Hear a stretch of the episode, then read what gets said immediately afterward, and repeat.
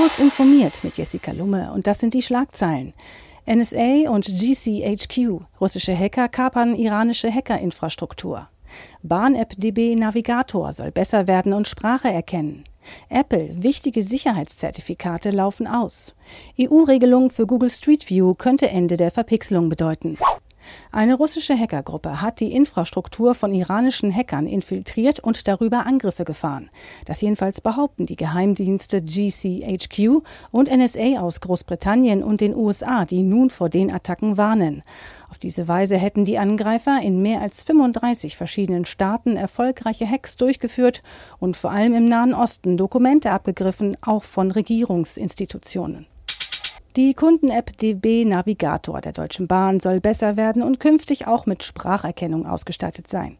Wir entwickeln gerade einen digitalen Assistenten, mit dem ich zum Beispiel über mein Smartphone wie mit Siri kommunizieren kann, teilt Innovationsvorständin Sabina Jeschke mit Blick auf Apples Spracherkennungssoftware mit.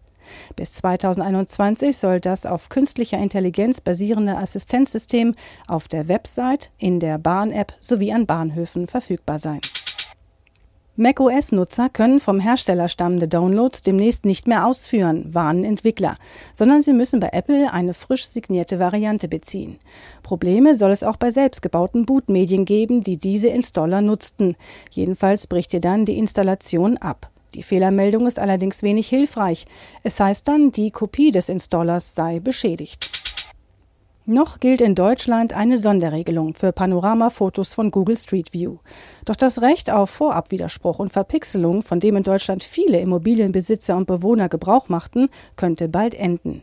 Wie die Welt am Sonntag berichtet, habe Google bei der Hamburger Datenschutzbehörde nachgefragt, ob eine Veröffentlichung von Panoramabildern ohne die Vorgabe eines Vorabwiderspruchs möglich ist, erklärten die Hamburger Datenschützer gegenüber der Zeitung. Diese und weitere aktuelle Nachrichten finden Sie ausführlich auf heise.de.